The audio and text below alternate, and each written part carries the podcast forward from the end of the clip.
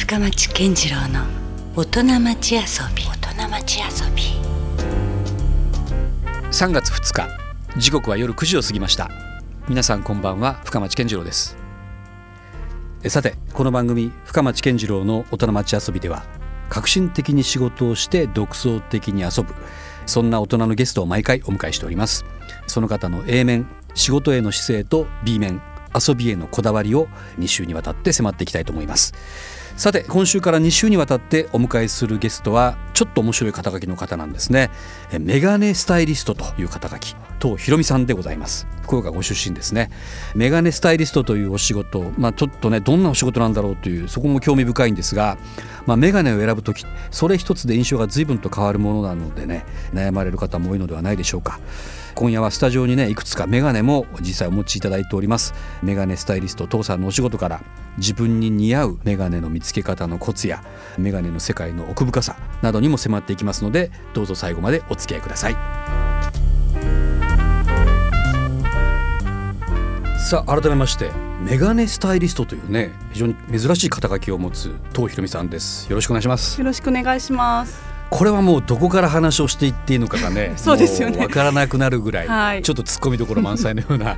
気もしますけど早速でも父さんはこのラジオだから分かりにくいんですけど、はいはい素敵なね眼鏡やっぱされてるんですあねりがとうございます。見たことがないような眼鏡してますよね。基本私は毎日メガネを変えているので種類と。うん。あ毎日変えるんですか、はい。だから洋服と髪型とメガネとで結構印象を常に変える日々が当たり前なので。そんな人って割と世間的には増えてきてるんですか？まあでもだいぶ数本持ってらっしゃる方は多うん。くなってはいると思うんですけど、サングラスとかねそういうちょっと遊びが入ってるやつっていうのはなんかそうわかるんですよ。機能性が重視される眼鏡の場合は、はい。逆に言うとその顔の一部になってるからあんまりこう冒険されないというか。そうですね。なんかもうそのその人はこの眼鏡っていうイメージがね、はいはい。定着したりする場合が多いですよね。そうですね、うん。それはそれでプラスにもなるし、うん。私みたいにメガネと洋服と靴とかは一緒の感覚っていう感じで選ぶのも楽しいとは思う。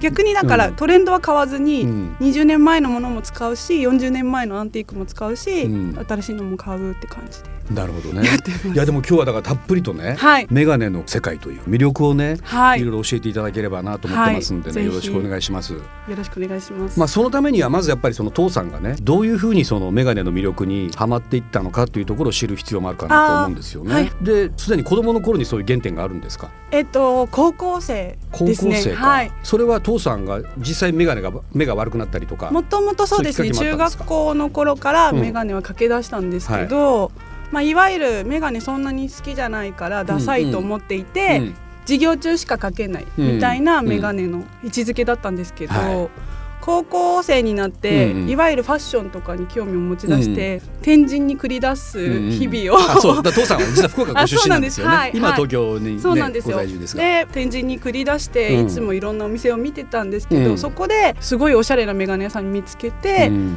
でそこで眼鏡を甥っ子がいい感じのタイミングで壊してくれたので、そこで一本買わざるを得ない状態そうなんです。はい、うん。買うことがきっかけで、うん。あの眼鏡っていう位置づけが変わったというか、うんなんでかっていうとうん。もともとやっぱ高校生って、うん。なんかちょっとませてるっていうのもあって、まあ色気づいてくるしね。そうですよね。もね。で私はなんかかちょうど全盛期がリカ子さんがすごい流行ってて、うん。白の T シャツとジーパンでかっこいいみたいな、うん。あんな女になりたいと思っていうん。でも持ってるポテンシャルが違うので、うん。まあ私だと部屋着になるのに、うんうん。そこを埋めるためになんか内面を磨かなきゃと思ってた矢先、そのおしゃれな眼鏡に出会いそれをかけるだけで部屋着が外着に変わるっていう、一瞬でおしゃれに見えるっていうことに確かにそういうとこって眼鏡はそうなんですよ。なんか爆発的な力持ってますよね。はい、だからうん。爆発的にダサくなる可能性もあるし あそうか。の剣というか。どっちにも転ぶというね。そうなんです。そこうんでうん。私はちょっとあうん。雰囲気って騙せるんだっていうのがうん。きっかけでちょっと眼鏡に興味持ったっていうでもねさっき話したようにそのメガネっていうのは本来機能的なものだから、はいはい。もちろんそこで視力に合ったものはね提案してくれるんだろうけども、はい。本当にそれが似合ってるかどうかっていうのは、はい。もしかしたら微妙だったりする場合もあるよね。そうですそうですね。うん。なんか私もずっと嫌いだった時は、うん。種類をいろいろ知らなかったっていうのがあって、はい。あんまりこう眼鏡に思い入れを入れて見ることもうん。選ぶこともなくまあこんなもんだろうっていう感じで多分選んでたんですけど、まあ、そのお店を知ってから、あ世界中にこんな眼鏡あるんだとか、なんかこれとこれをかけるだけで全然別人になるみたいなのを知っていて、まあ、多分音楽とかと同じで、い、ろんなジャンルを聴くことによって、自分の好きが何なのか分かってくるっていうよりまあ見えてくるしみたいな、ね、そうですね。なかなか日本だとそのきっかけがなかったなと思っていて、うん、なんかそのこの仕事始めたきっかけも単純にこう眼鏡って似合わないって思ってる人が日本だととっても多いので出会ってないだけっていうそうなんそうなんですよ、うんうん、もっとみんなに知らせたいなっていうのもきっかけとしてあって、うん、まあでもそのファッションだったりいろいろある中でも特にその父さんは、はい眼鏡の世界にじゃどんどん引き込まれていくようなそうです、ね、それは高校生以降ずっとやっぱ続いていくわけですえっと、うん、まあでもその時は高校生ってなんか眼鏡屋の店員になるっていう選択肢が普通働いてらっしゃるからあるんですけど、うん、なくて、うん、あそこには別に興味はなかったんですその時はその時ずっとソーシャルワーカーになりたくて、福祉の仕事をしたかったのでまた全然違うジャンルですよね。そうなんですよ、うん、なんかでもちょっと受験の時に迷って、うん、本当は大学に行く予定だったんですけど、うん、編入ができる福祉の短大に福岡に残って、はい、その時に最終的に福祉か眼鏡かっていうので選んで、まあ、感性の仕事なので、うん、若い頃から必要だなと思って福祉はボランティアでもできるんで、うん、と思って、うん、その眼鏡の方を選んだっていうのがきっかけです、ね、じゃあその就職はその眼鏡屋さんみたいな？そうなんです。でも、うん、私はそのすごい好きなメガネ屋さんがいわゆる普通のメガネ屋さんっていうよりは、海外のブランドのセレクトショップだったのでセレクトショップ的なメガネ屋さんもありますよね、はい、なかなか就職できなかったので、うん、実は熊本に週末だけ行って、うん、平日は福祉の仕事をしてたりとか、なんかそんな日々じゃあ福岡から熊本に通ってそうなんですよね。あの交通費いらないんでバイトさせてくださいっていうのであの4年間ぐらい彫金っていう技術、あのアクセサリーを作はい、それで眼鏡をネジから作ってみたりとか、うん、なんか単純にやりたいと思ったことはすべてやるみたいな生活をしてて、うん、24の時にその大好きなお店が店長が辞めるからその間の半年契約でやってくださいみたいなのが来て。うん半年後に潰れるのは嫌なので、うん、売り上げ上げたら続けさせてもらっていいですかっていうことで、うん、店長になって、一応そのお店が続いたっていうのが経緯で。でそれからまあ5年ぐらい店長やって、うん、眼鏡一本で人生変わる人をたくさん見て。見ていて、まあ、自分がそう変えてしまった人もいるでしょうし、ね、そうそうですね、ほとんどのお客様がやっぱネガティブな状態で、やっぱり眼鏡好きじゃないですって来て、うん、似合わないですって来て、帰りにはもう笑顔で、あのありがとうって帰ってくれるっていうこの職業すごいなっていうのとやっぱりデザイナーすごいなと思って。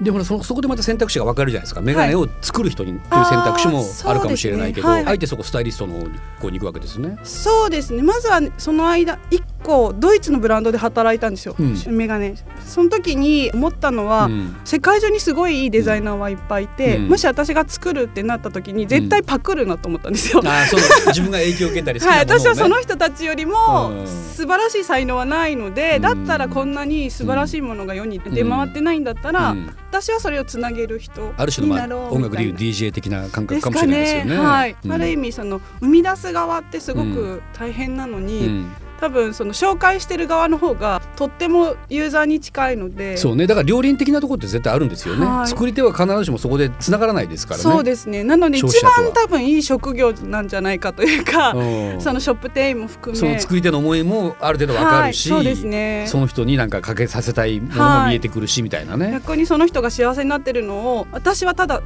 きなものを子供がおもちゃを自慢するみたいに、進めてるだけなのに、うん、すごいとか言われるっていういやすごいのはデザイナーなんですけどどねっていうところが、うん、とってもなんか人の人生に関われるのが面白くて。なるほどね、はい、じゃあメガネスタイリストについての仕事はまだ後半お伺いするとして、はい、今巷にメガネスタイリストっていう人はどのくらいいるんですか？いやまあ同じ肩書きで同じやり方というか同じ仕事をしてる人は実はいなくて。あもう完全に一致なんですねそこは。そうですね。なんかちょっとドラマの小道具さん的な仕事をされてる方とかはいらっしゃるんですけど、うん、しかもその本来はスタイリストがそう兼ねたりする場合もあるんでしょうね。そうです。通常はそうです。ただなんか私は単純にそのファッションっていうだけじゃなくて、うん、目って大事だよっていう健康に直結してるよみたいなことも伝えたいっていうその形やデザインだけじゃなくて。はいそうですそうです。なのでそれも一緒に伝えたいいと思ってて、でもやっぱり真面目なことってみんな真面目に言っても聞かないので、だったらすごいモテるようになるよとか。言葉をちょっと変え,、ね、変えながらなんか面白さを伝えたいと思っていてやってますね。やっぱなかなか奥深いもんですね。ちょっとこうやって話をね触りの部分だけお伺いするだけでもね。面白いですよ。面白いね。うん、他にもなんかそういう眼鏡がで気になるそういうミュージシャンとかタレントさんとかいらっしゃいます？最近すごく気になってるのは、うん、小堺一樹さんあ小堺さん。そうなんですよ。なんか小堺さんもずっと変わらないイメージがありますけどそうなんです。最近ここ数年丸眼鏡の基本メタルをかけてるんですけど、ねうん、うまくマイナーチェンジで掛け替えられてて、うん、なんかそこら辺のその金髪と、うん、そのあんまり目立たないメタルにしてる、クラシックにしてる小堺さんのキャラクターと、ナイスチョイスだなと思って合ってるなって感じですか。もう私はすごいメガネスタイリストの目から見ても、はい、感じ的にはすごく逆にスタイリングの勉強になるというか、はい、それはプロの目からまた面白い意見が。あとはもたいまさこさんとか大好きで。すいわゆるおしゃれですとかって言うんじゃないですけど、うん、でも本当にもたいさんの内面だったりとか、うん、眼鏡が行き過ぎてないというか、うん、全部がトータル的にもう一体感があるし。そうですね。なんか不思議とだからその眼鏡が似合ってる人って、はい、眼鏡外したらもう誰かわからない人っていますよね。そうですね。特に男性の方が三浦淳さんも好きあ三浦淳さんもね。あの、うん、全然違いますよね、はい、目が、ね、外した時のあのキラキラお目目が。可愛い目してるからね。そう。そうそうそうそう。男性は変わると思います。ね、はい。じゃあですね、メガネスタイリストとしての父さんがどんな風にお仕事をされているのかっていうのをちょっと、垣間見たいんですけど、はい、どんな感じなんですかねこれ？まあ基本はそのいわゆる洋服のスタイリストさんと同じようにメディアで例えば雑誌だったりの企画とかで書いたりとか、うん。うん、あとはまあそのイベントやったりとか、はい、そのメガネ屋さんのコンサルとかをやってるんですけど、うん、まずはほら知ってたり知らなかったりでまた難しくないですか、その指向性だったりとかそうです、ね、キャラクターが分かった方がよりあの2通りあって、私が今やってることって、うん、いわゆる眼鏡を売る仕事ではなく知るきっかけだったりっていうのをやっていて、うん、あなたを眼鏡一本で別人にしますっていうことをやっていて それっていうのはいわゆる内面を知らずに、わざと顔だけで、これをかけると例えばデザイナーっぽいとか、これだとちょっと厳しそうとか、なんか医者っぽいとかそういうぐらいの感覚、はいうん、ざっくりとした。はいやってパーソナルになるともうちょっとその人の好き嫌いとか内面性を引き出してカウンセリングみたいにするんですけどじゃあ例えば僕を実験台になんかちょっとチョイスしてもらってもいいですか、はいはい、別人これまあラジオだからねそれをお伝えするのが難しいんですけどそうですね。まあ今本人が。20本ぐらいあるのかな？今このそうですね。テーブルに。かなりまたこれまたシンプルなようでいておしゃれなはい結構メガネ類いろんなじゃあさらっとしてるところからいきますか、うん、はいさらっと。じゃあこれはそんなに変わりすぎないんですけど。これ自分だったら絶対手にしないタイプですね。結構ね、うん、色がグラデーションになってたりとか。これなんて言ったら分かりやすいんですか？ラジオ聞いてる人にえー、っとまあメタルフレームですよね。そうですねちょっと小ぶりのスクエアですけど、うん、プラスチックと横が金属のメタルになっていて、ね、はい、上がグレーで下が肌に馴染むベージュですね、はい。どうですか？またちょっと真面目な感じというか、うん、これは多分印象的にちょっともうちょっと今お洋服とかがあるのでちょっと弱い、ね、そうですね、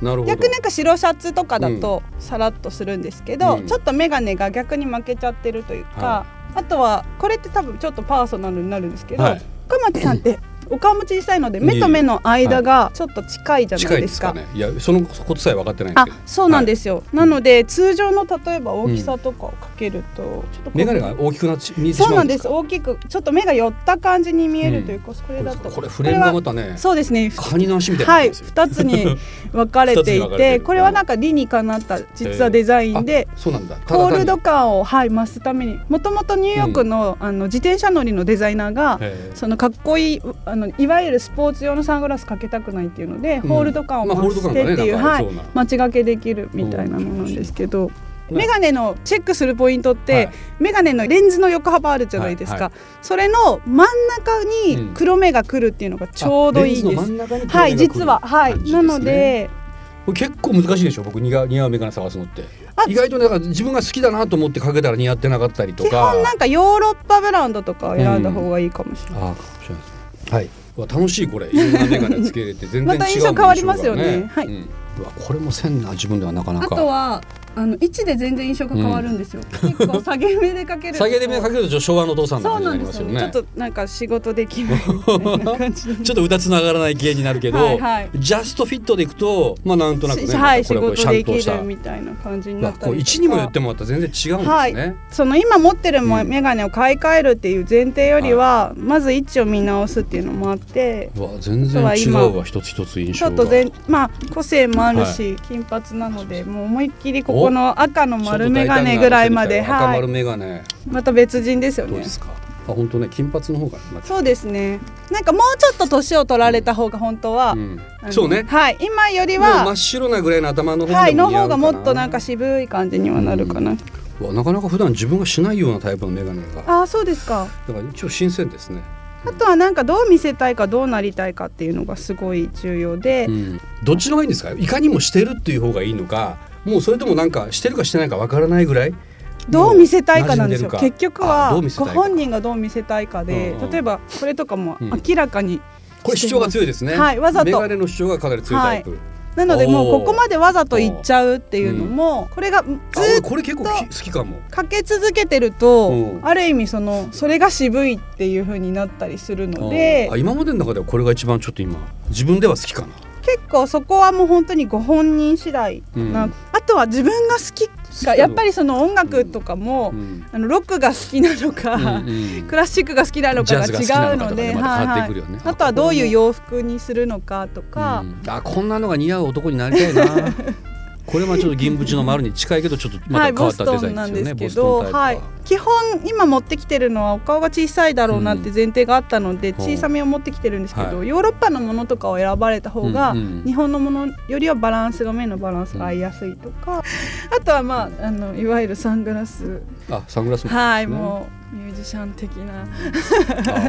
もう似合いまくりますよね、ね、はい。サングラスがやっぱりいい、ね、今こういうツーブリッジって2個ブリッジになってるのが、うん、はい流行ってはいるんですけど、うん、海外のミュージシャンとかで結構この人眼鏡結構いいなっていう人います？いっぱいいますね。ね海外の方がなんかむしろそういう眼鏡にもね、はい、本当に映画とか見ても、うんそこで学ぶみたいなことが私はいっぱいありますね、うん、このかけ方素敵みたいな、それはだから別に今時の映画じゃなくても古い映画とか見ててもね逆にそうですね。はい。あるかもね、はい、インスパイアされるところは私はやっぱ古いものが今の眼鏡の原型ではあるのでそのデザイン自体も。温故知新がもうずっと続いてる感じなんですね、はい、なのでその人たちがかけてる眼鏡を見てその目の位置だったりとか、うんうん、この顔とのバランスみたいなのとか、うん、こういうキャラクターだったらこういう眼鏡をかけたらかっこいいとか、うん、っていうのを私は学んだ気がします。なるほどね。やっぱここまでいろいろこうこだわり出す人こそが一番なんかおしゃれな人なんだろうなと思うな なんか。あとはなんかこう、うん、例えばこの路線が好きだったら数本かけた時にこの違いはやっぱり分かるので、うん、これの色違いでも全然印象が違うしだったら俺はここだなとかっていうものを選ぶとか、うん、今ふと素朴に思ったんですけど、ね、はいはい、まあ父さんと本来眼鏡を売る人ではないじゃないですか。はいはいでそうするとなかなかこうそのインカムというかね、はいはいはい、その収入ベースっていうのはどういうことになるんですか？そのその雑誌のお仕事だったりとか。コラムを書いたりとかあとはその眼鏡の企画ページとかもあったりするので、うん、あとはそういうあの眼鏡屋さんだったりのコンサルやったりとか例えばそのタレントさんのスタイリングをやってたりとかっていう。そうですね。専属はないですけど、うん、そういうのもあったりとか、うん、なんか本当にいろんななんかメガネっていうキーワードでいろんなお仕事をさせてはいただいてますね。うんまあでもねさっき言ったみたいにもう誰もそれをやってる人がいないわけだからそうですね、はい、そういった意味じゃもしじゃあメガネのことでわからないことがあればみたいなね、はい、お父さんに消えみたいな流れになる可能性もあるし、ね、海外のデザイナーはほぼ知り合いなので。でやっぱそうどうしてもあるメガネ店だったりとか、ブランドに所属してる人だったらどうしても自社製品とかしか扱えないとかね。でもお父さんの場合はもう全てオールラウンドにそうですね。あえてそこはある意味そのどこかと所属すれば一番安定した収入なんでしょうけど。いや本当はねそれが安定はするんでしょうけど、はい、でもやっぱり今私が伝えたいことって単純にみんな眼鏡似合うし、うん、どうにでもなるし似合わない人なんていないんですか？私はいないと思ってます。絶対どっかにありますか？その人にそうですね。あとは本当にその人が眼鏡選ぶときに、うん、自分の何が好きかっていうものをうまくメガネ屋さんとお話しするっていうことが大事で、うん、メガネ屋さんの接客を拒否する人っていっぱいいるんですけど、うんうん、そこだと一番もったいないというか。なのでそれをもっとオープンにしてほしいなと思って、うん、今の活動してますね。なるほどね、うんうんでもじゃあ先人がいないから、はい、なかなかまあ難しい部分とかないですか？すごい大変ですよ、ね、誰かに指示してね、はい、同じようなことやっていくのと違うからね。そうですね、うん、何度悔し涙とかを流したことかっていうのももちろんやめてやるみたいな思ったこともやっぱあるんですけどやっぱりなんかこう特に1対1だとすごく簡単に伝わることも、うん、やっぱりメディアを通すとなかなか言えないこともあったりとか、うん、そういうのもあるし、なかなかどう伝えればいいのかとかまだやっぱり眼鏡っていう位置づけが日本だとそんなにこう確立できてないような気がして、自転車とかには今お金をかけるのってかっこいいになってるけど、今眼鏡にお金をかけるのかっこいいっていう文化がまだできてないので、なんかそういうので残念だなと思うこともいっぱいなんですけど、まあ、だからこそその眼鏡愛が炸裂して本ができてたみたいな。そうですね。あのちょっと紹介させてもらうとあなたの眼鏡はここが間違っているというね、はい、実際執筆された、はい本が講談社から出てるんですよね、はい、まあこれなんかまさにちょっとしたビジネス書というか。そうですね。また角度が違うというか私やっぱりよく聞かれるのはどうやって眼鏡選んだらいいんですかとか、うん、何が似合いますかとかっていうこともあるし、うん、かけててもやっぱりなんか好きじゃないんですって方もすごい多いし、うん、逆に私は知ってるのは眼鏡で人生変わるお客様がたくさん知ってるので、ね、なので逆に私が一緒に選べない例えば友人にアドバイスするんだったらと思って、うん、書いた本というか、うん、なのでどういう会話を店員さんにすればいいとかどういうところをポイントで見ていくと、うん、その今まで1本目に何かけたらいいか分かんないとかっていう人だったり、あのいろいろかけても似合うか似合わないかの基準が分かんない人が、じゃあどういうところをどうチェックしていくとそれが分かるようになるよみたいなそういう本です。じゃあそのいまいちこうしっくりこないなと思ってる人なんかはこの本を見ると。そうですね。あとはこの本に書いてるんですけど人生の半分は老眼なので。そっか。そうなんですよ。40高齢化社会になってくると。そうですね。もう40になるとやっぱり老眼始まるのは絶対。人生80年として考えてもね。確かにそうか。だったらなんか中途半端にまだなってないって思うよりは40代の頃からなるとか、うん、逆に30代20代の人はあこういう症状になるんだっていうのをインプットしとけば、うん、あんまりその老眼だったりとかに怖くないっていうのもあるので、うん、なんかそういうのもいわゆるポジティブにとりあえず知ってたら得する情報みたいなのも、まあ、なるまあ、考えてみたらだからそのほぼ100%に近い人がいずれお世話になるという、ね、そうなんですよ。だったら好きに好きなの買おうみたいな、うん、で長くつけようっていうのを、うん、持てるようになる男性の場合は特に。このそこをまず知りたいね、はい、どの眼鏡かけたらモテますかみたいなね。そうですね。そこはちょっと、はい、多分男子なら全員が、はい、目が悪くない人でもね、はい、いやそしてモテるならするみたいな人が。特になんかこの本はやっぱ男性向けに、うん、あ割と特に、はい、メインは男性向けに書いてるので、うん、私もこの本書くときにすごく男性をチェックしたんですけど、うん、男性ほとんどの方が眼鏡でガラッとモテるようになるなと思っていて、やっぱその実際見見ましたそういう場面を。そうです急にこうモテ出したなやそれも実際逆難されたってお客様いっぱいいますし女性ってやっぱり雰囲気で男性をかっこいいっていうのでよく言うんですけど男性はみんな石原さとみさん好きなんですけど女性は EXILE が好きな人は星野源は好きじゃないっていう。あそっか。そうなんですよ。だからどっちかにじゃあ EXILE っぽくなりたければそういう系に行く 眼鏡だったり雰囲気は作れるのでじゃあ眼鏡の種類を変えるだけでモテる範囲の女子が変わるってよく言うんですけど。わあでもそれは本当面白い。いや男子女子でまた違う感じです、ね、そうですね。それはなんかはい接客するのも違いますけど面白いです。へえなるほどね。はちょっとこれは。